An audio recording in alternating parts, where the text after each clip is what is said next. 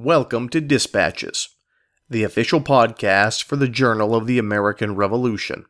The Journal of the American Revolution publishes weekly online at www.allthingsliberty.com. For the latest in research, reviews, and commentaries, America's most important history is available free of charge at the Journal of the American Revolution. They took part in the fighting. They helped the American cause. So, like I said, this gave me a little insight at the, the motives of different types of people who took part in our revolution. That's Journal of the American Revolution contributor Joseph Wroblewski, talking about an unlikely meeting between two Revolutionary War heroes in Poland. And he's our guest today. I'm Brady Crytzer, and this is Dispatches. This episode is sponsored by the University of Pennsylvania Press, publishers of Captives of Liberty Prisoners of War and the Politics of Vengeance in the American Revolution by T. Cole Jones, available wherever books are sold. Hello, ladies and gentlemen, and welcome to another episode of Dispatches. I'm your host, Brady Crytzer. Today, our guest is Journal of the American Revolution contributor Joseph Wroblewski talking about the meeting of John Paul Jones and Tadeusz Kosciuszko in Poland. I love the article that we're talking about today because it underscores one of the really important facets of the American Revolution, which a lot of people don't think enough about. And that was just how international the event was in its appeal and in the cast of characters we see perform in it. This is a wonderful article. It's a globe-trotting article. It sees John Paul Jones join, of all things, the Russian Navy, uh, hoping to achieve a dream of holding a certain position that he feels he never got in the United States.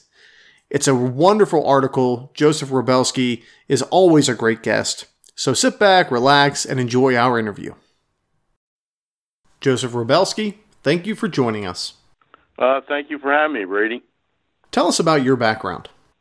Okay, uh, I grew up in uh, Trenton, New Jersey. I had gone to uh, parochial school, uh, St. Hedwig's, a Polish school, Notre Dame High School, and then I went to uh, Trenton State College, which today is the College of New Jersey, where I received my uh, Bachelor of BA in Social Studies 1967 after I graduated from Trenton State, I went into the Peace Corps for two years. I taught in Western Samoa, where I taught social studies at a place called Chanel College. Uh, returning uh, after my Peace Corps service to back to Trenton, I taught uh, four years at my alma mater, Notre Dame High School uh, in Lawrenceville, right outside of Trenton. Then in 1974, I went to the School District of Philadelphia, starting out in the Office of Research and Evaluation. And then in uh, 1992, still with the school district, uh, I returned to the classroom where I taught at a Stephen A. Douglas Alternative High School, and then uh, retired for, from the school district in uh, 2001. And while I was in Philadelphia, I got my uh, doctorate of education at Temple University. And uh, after I retired from Philadelphia, I moved back to the Trenton area. I'm living in Hamilton. And uh, as a retiree, I worked with the crossroads of the American Revolution for a while. And presently, I uh, do part time volunteer docent at Morven in Princeton. It's the home of Richard Stockton, who was uh, one of five signers of the Declaration of Independence from New Jersey. That's basically uh, a rundown on uh, my background. What first drew your interest into this topic? Excuse me. Uh, well, I had three articles on Casimir Pulaski. Uh, I guess you could tell by my last name that I was interested in Pulaski and Kosciuszko. And uh, I had given a couple PowerPoint presentations on uh, Thaddeus Kosciuszko, and uh, I was thinking, well, maybe I'll write an article on, uh, for the journal of the American Revolution on Kosciuszko. And I, I, when I was researching it, the, a book by a man named uh, Miecislaus Haiman on uh, Kosciuszko and the American Revolution, I came across a couple paragraphs about this meeting between uh, John Paul Jones and Kosciuszko in Warsaw in uh, 1789. I got interested in this. I uh, said, let me take a look because I know Don Hagist, uh, when he's looking for articles, he's looking for some on the off beaten path. And so I did some research, and like I said, I got interested in it, and I wrote it up and sent it in, and Don took it. What brought John Paul Jones to Europe after the war? Well, uh, once the Treaty of Paris was signed in 1783, uh, Congress decided, well, we don't really need a navy anymore. War's over, and uh, the privateers did much more than the Continental Navy. So the Navy was basically disbanded. Uh, you had all these naval officers with, uh, you know, nothing really to do. However, in John Paul Jones's case, uh, there were he most of the war he spent in France, uh, attacking British shipping, what have you, uh, around the British Isles, and there were still prize money that hadn't been paid by uh, France and other European powers, and so Congress uh, sent him to uh, Europe and to uh, see if he could get the money that they believed was owed to them uh, for these prizes that were sold. And after uh, three years, he came. He got thirty six thousand equivalent of thirty six thousand dollars in prize money from France.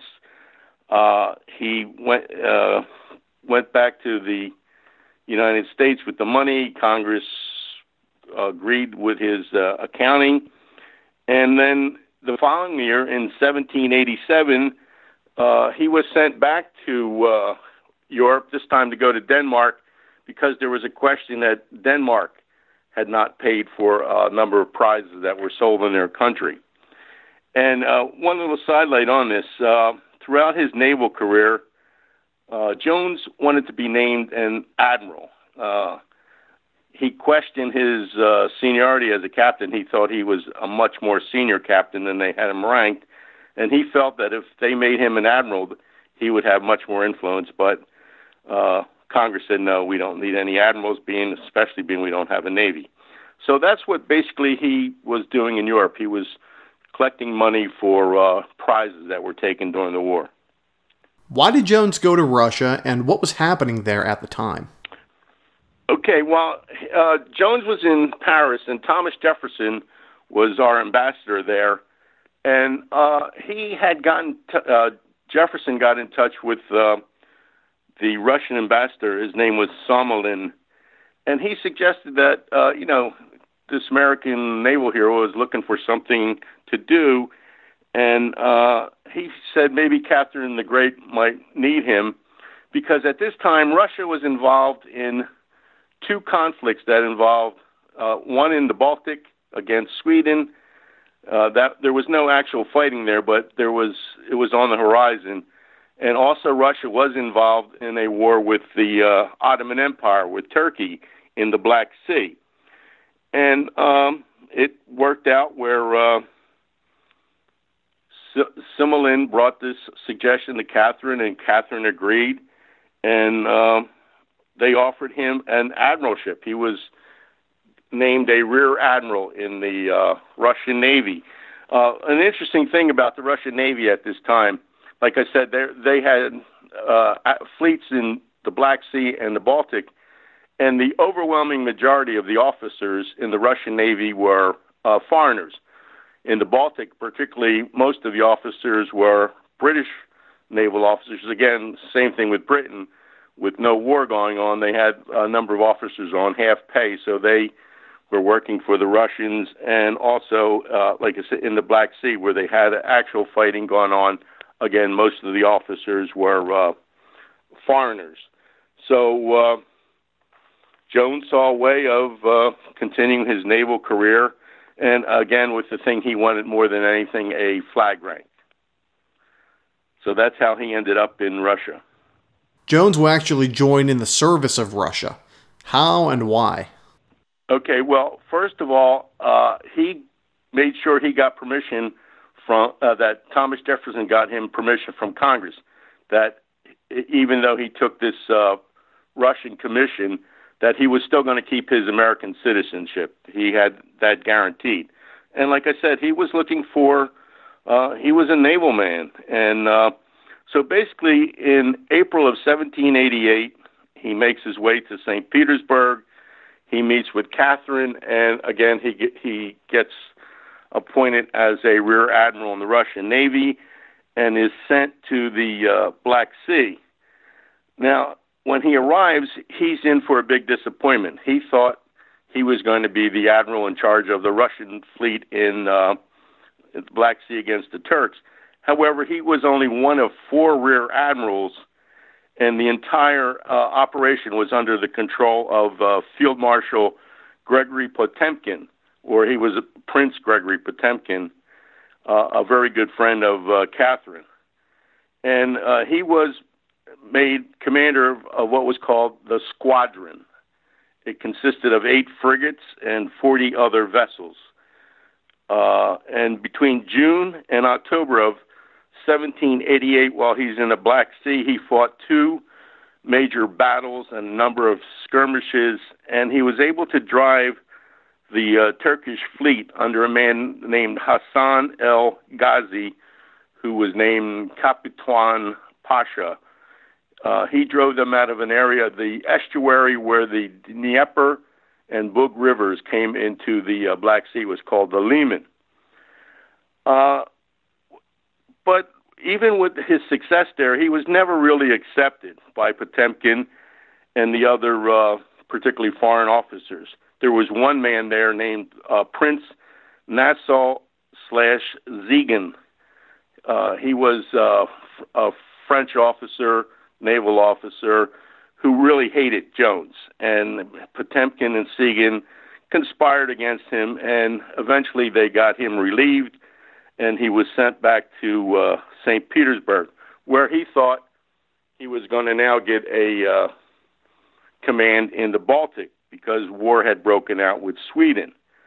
But again, another big disappointment when he re- arrives because most of the officers, as I said earlier, in uh, the Baltic for the Russian Navy were British officers who really hated Jones because of his exploits during the war. He was mainly attacking shipping around the uh, British Isles, and at one point he uh, invaded in his home area in Scotland. He came into one of the locks and burnt uh, a town there.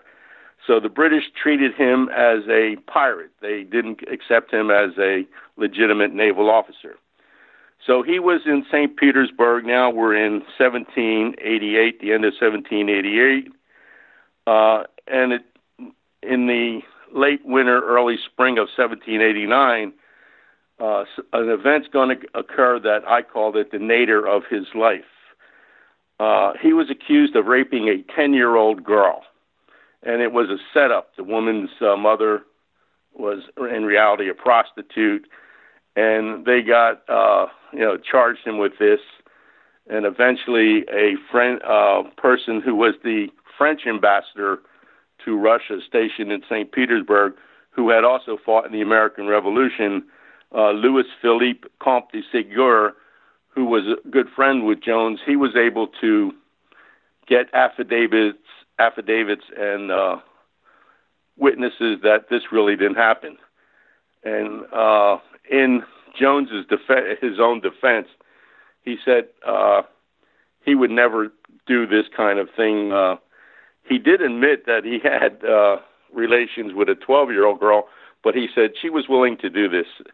So uh, his uh, background, uh, Jones's background, is a little shaky to start with, but this accusation of him raping this 10 year old girl was not true, but it ruined him his reputation in uh, Russia, and Catherine gave him leave to go back to uh, France uh, because, like I said, most of the Revolutionary War he spent in France. He had good relations with uh, Louis the Sixteenth, and so he was heading back to France. Uh, and he carried with him affidavits from this Comte de Segur that uh, all the charges against him were fake. So, like I said, he he left uh, St. Petersburg, in August of 1789, with his reputation still smeared. Tadeusz Kosciuszko will not be a fan of this move. What's his problem with it? Yeah, uh, just a quick thing. Uh, uh, Thaddeus Kosciuszko, or his uh, Polish name Tadeusz, it's interesting when he came to America in 1776 as a he was commissioned a colonel in engineers. When he arrived in America, he anglicized his first name, so that's uh, Thaddeus. He signed his name Thaddeus. Uh, so Kosciuszko, who fought in the American Revolution from 1776 right through to 83. Uh, after the war, he went back to Poland, and uh, he had never met Jones in America during the war, but each one knew of each other's exploits during the war. And uh, Kosciuszko, uh, remember, at this time, Poland was uh, divided by the three major powers in the area Prussia in the west, uh, in the north and west. Uh, Russia controlled the eastern part of Poland and Austria the south. But the major one that uh, most, uh, especially Kosciuszko, they were against the uh, Russians, and he felt that uh, Jones was uh, taking sides with a person who just looked upon as a uh, tyrant. Now, Kosciuszko himself was of the what was of the minor nobility, but he was a true Republican, and uh, he had studied before he came to America. He studied five years in France after he was commissioned an officer in the Polish army, and he became a true believer in the Enlightenment. He studied the philosophers, and so he was uh, against uh, what he believed was the tyranny of the Russian Tsarina Catherine. What happens to Kosciuszko after the revolution? Okay, um, as I mentioned, uh, Kosciuszko came to the United States in uh, 17 August of 1776. Uh, he was able first. He was uh, employed by Pennsylvania to help set up the defenses along the Delaware, and in uh, August, uh, that's when he first came over. By October, he was commissioned a colonel of engineers. He had studied uh, military engineering in France during that five-year period, and he was one of the most senior engineers in the American Army. Uh, he was his big uh, claims to fame in the Revolution. He set up the defenses at Saratoga, particularly Bemis Heights. Then his main uh, activity was setting up West Point. He spent two years uh, developing the defenses at West Point. And finally, towards the end of the war, when it moved uh, south, he had been a very good friend with uh, General Horatio Gates. So when Gates was eventually assigned to head the uh, Southern Theater, he got him uh, to get him reassigned there. And after uh, Gates was kind of run out of the South because of his uh, defeats, and Nathaniel Greene took over.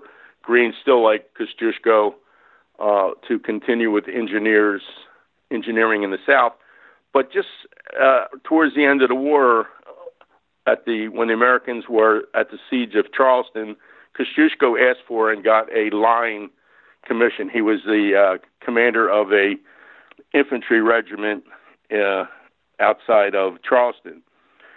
Uh, he stayed there uh, in 1783 in July. He headed back to Philadelphia. Interesting thing was Congress was meeting in Princeton at the time because of a problem in Philadelphia with troops who wanted their money.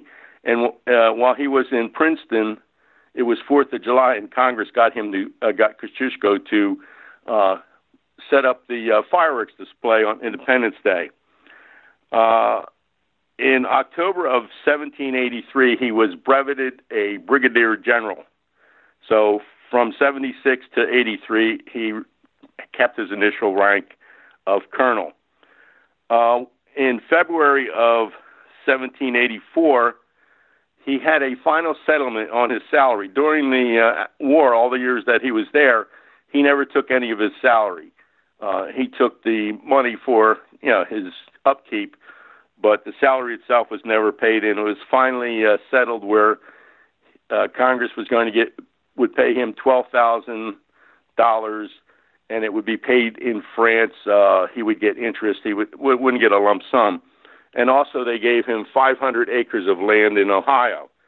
The land in Ohio today is in Dublin, Ohio, which is a suburb of uh, Columbus, and uh, the land that would have been his is today the Thaddeus Kosciuszko Park. Uh, before he left America at the end of the war, he was at Fraunces Tavern where Washington gave his farewell. And also in uh, May of 1784, he was in Philadelphia at the initial meeting of the Society of Cincinnati, and he was one of the original members of the society. Uh, uh, John Paul Jones was also a member of the society.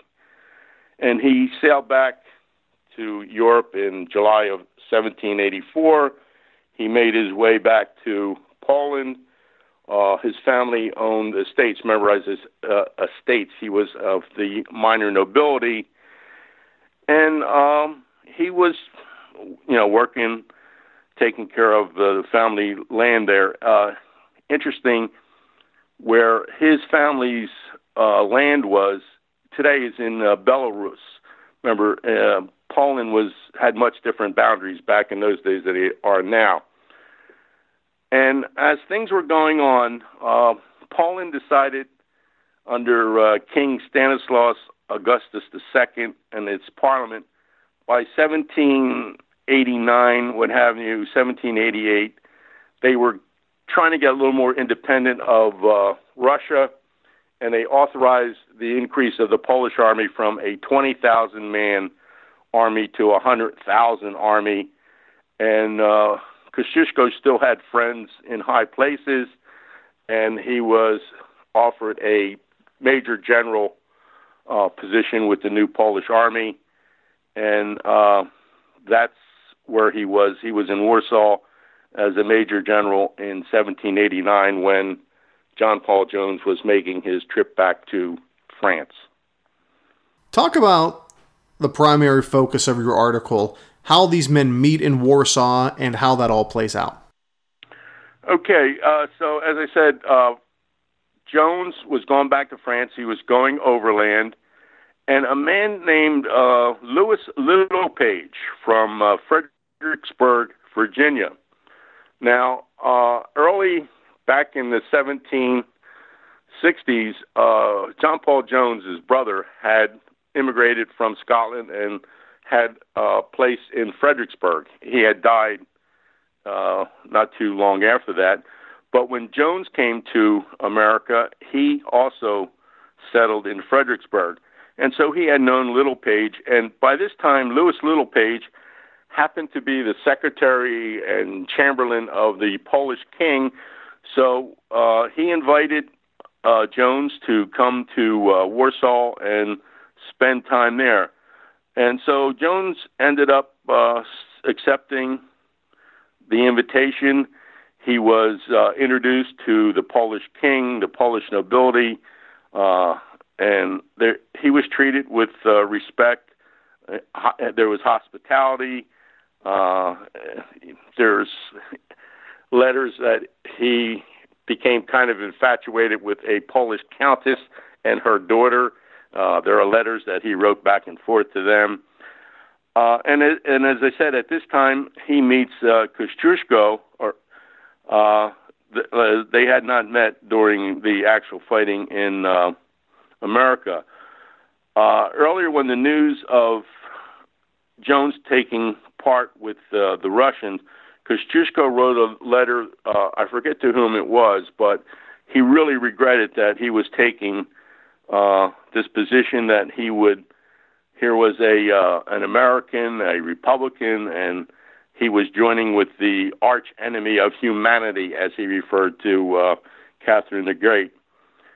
And uh, it was at this time that the fighting broke out between Russia and Sweden in the Baltic and so Kosciuszko thought, well, maybe I can get him to join with the Swedes. And so he met with uh, Jones, and he offered this idea, and and uh, Jones said, "Well, see what you can find out." And so Kosciuszko got in touch with the Swedish ambassador in uh, Warsaw and suggested that Jones might be amenable to accepting a commission in the Swedish Navy. So this again, he got there beginning of September. We're at the end of October, and he hadn't heard anything, and so uh, Jones decided he's going to continue on his way to France. Uh, he first stopped in uh, Vienna, and eventually made his way to uh, Amsterdam. And uh, he told Kosciuszko to tell the Swedes to get him in touch with him while he was in Holland. And um, nothing is heard. Finally, in February of 1790, uh, Jones and Kosciuszko started exchanging letters, but again, there was still no uh, Swedish offer of a commission. Uh, Jones left Amsterdam and eventually made his way back to Paris. And uh, Gouverneur Morris was the American envoy in Europe at the time, and Jones asked him to see if he can hear anything from the Swedes, and uh, still there was no response from Sweden about offering him a position with the Swedish Navy. You end on a pretty somber note with neither man living really to see what was their primary goal, their primary dream come true. Could you talk about that?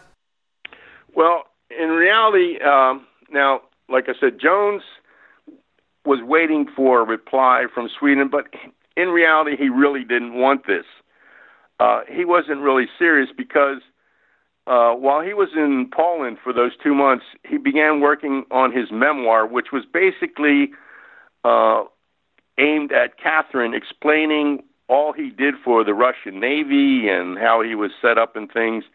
And uh, his bi- biographers, uh, when you read the various articles about, you know, what they wrote about him, that he really wasn't uh, serious. It was kind of like waving this in front of the Russians that you better get me back because otherwise I'll join your enemy. And in his heart, he still believed that uh, Catherine was really going to recall him to service. Uh, the other thing that was a big problem was uh, by this time his health was really deteriorating. Uh, he he had pneumonia a few times. As a matter of fact, when he was going to Russia in April of 1788, uh, he crossed the uh, Baltic uh, in a open galley, and he caught pneumonia. So his lungs had been deteriorated. Uh, he had heart problems, congestive heart problems, and he had failing kidneys. So he uh, wasn't really in any position to, uh, you know, accept either a Swedish or go back to Russia because, like I said, his health was really bad. And uh, he's living in Paris, and in 1792, at the age of uh, 45 uh, years of age, uh, he dies the sad thing is, uh, just a, a week or so before he died, uh, George Washington and the U.S. government at this time uh, commissioned him to meet with the uh, Dey of Algiers uh, to try to negotiate to get freed American uh, prisoners taken in the Mediterranean by the uh, well Barbary pirates, and also they were going to make him uh, minister to Algiers but he died before uh, these commissions actually arrived in Paris. So, as I said, he dies at the age of 45 in 17. Uh, and he was buried in a Protestant cemetery in Paris. And his uh, following the with the French Revolution and everything that went on, his grave was uh, became lost. It was unmarked, and it wasn't until 1905 somebody who was doing research uh, found his grave. Uh, he was removed and finally reinterred at the uh, United States uh, Naval Academy, where he's buried today. Now, as for Kosciuszko, remember he's a major general now in the Polish army, and uh, Poland has two insurrections against Russia one in 1792 and another in 1794. And Kosciuszko is one of the leaders of both of these. And in the uh, second uh, insurrection, uh, he is very he's severely wounded. He was uh, hit on the head with a saber. He had a lance go into his back, uh, into his hip, uh, severing his sciatic nerve, and he was taken prisoner. And he's sitting in a prison in St. Petersburg.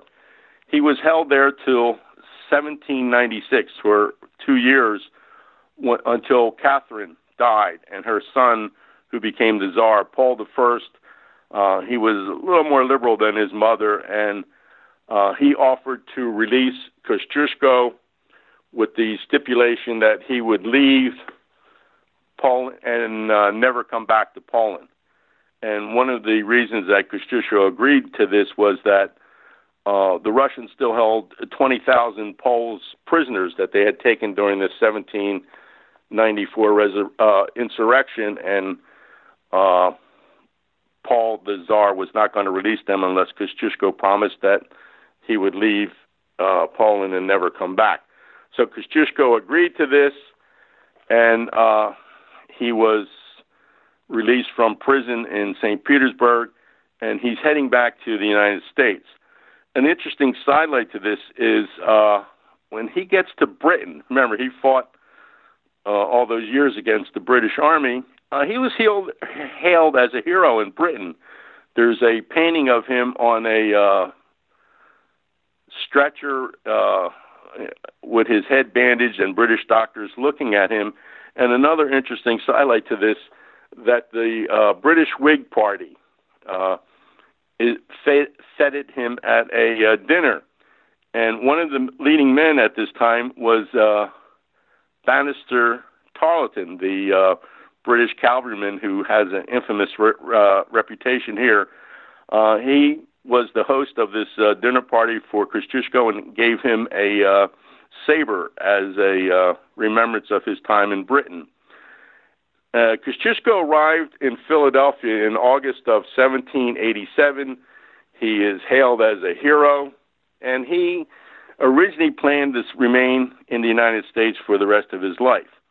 Uh, he rented a home at 3rd and Pine Street in Philadelphia. Today it's part of Independence uh, Hall National Park.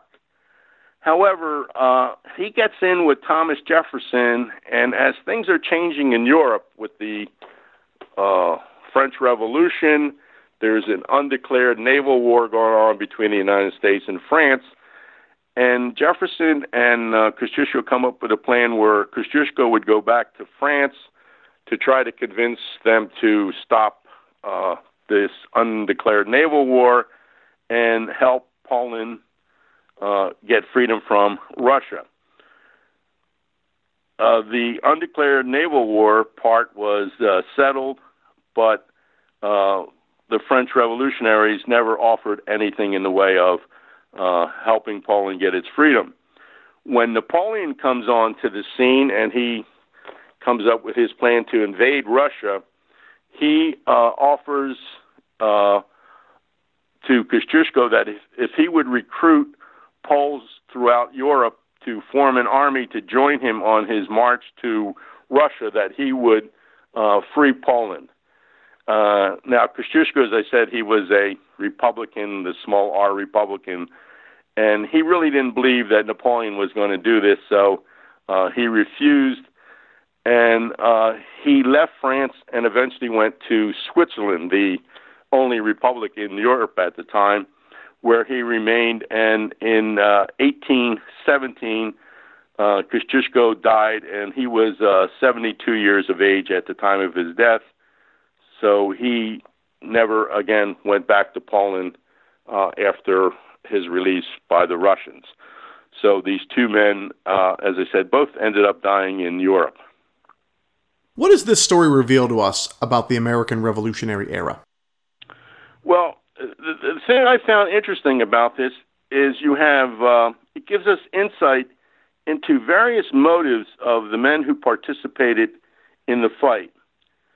Some men, like uh, Thaddeus Kosciuszko, were true enlightened believers in uh, republicanism, the uh, fighting for the rights of uh, humanity, mankind. Uh, like I said, Kosciuszko was of the Polish nobility, and he ended up freeing his uh, peasants or serfs.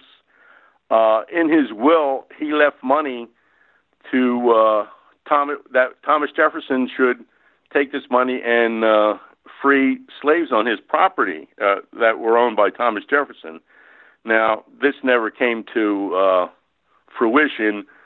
Uh, there were different changes, and uh, Kosciuszko's will finally wasn't settled till like the 1840s. He had nephews and nieces who were contesting the will.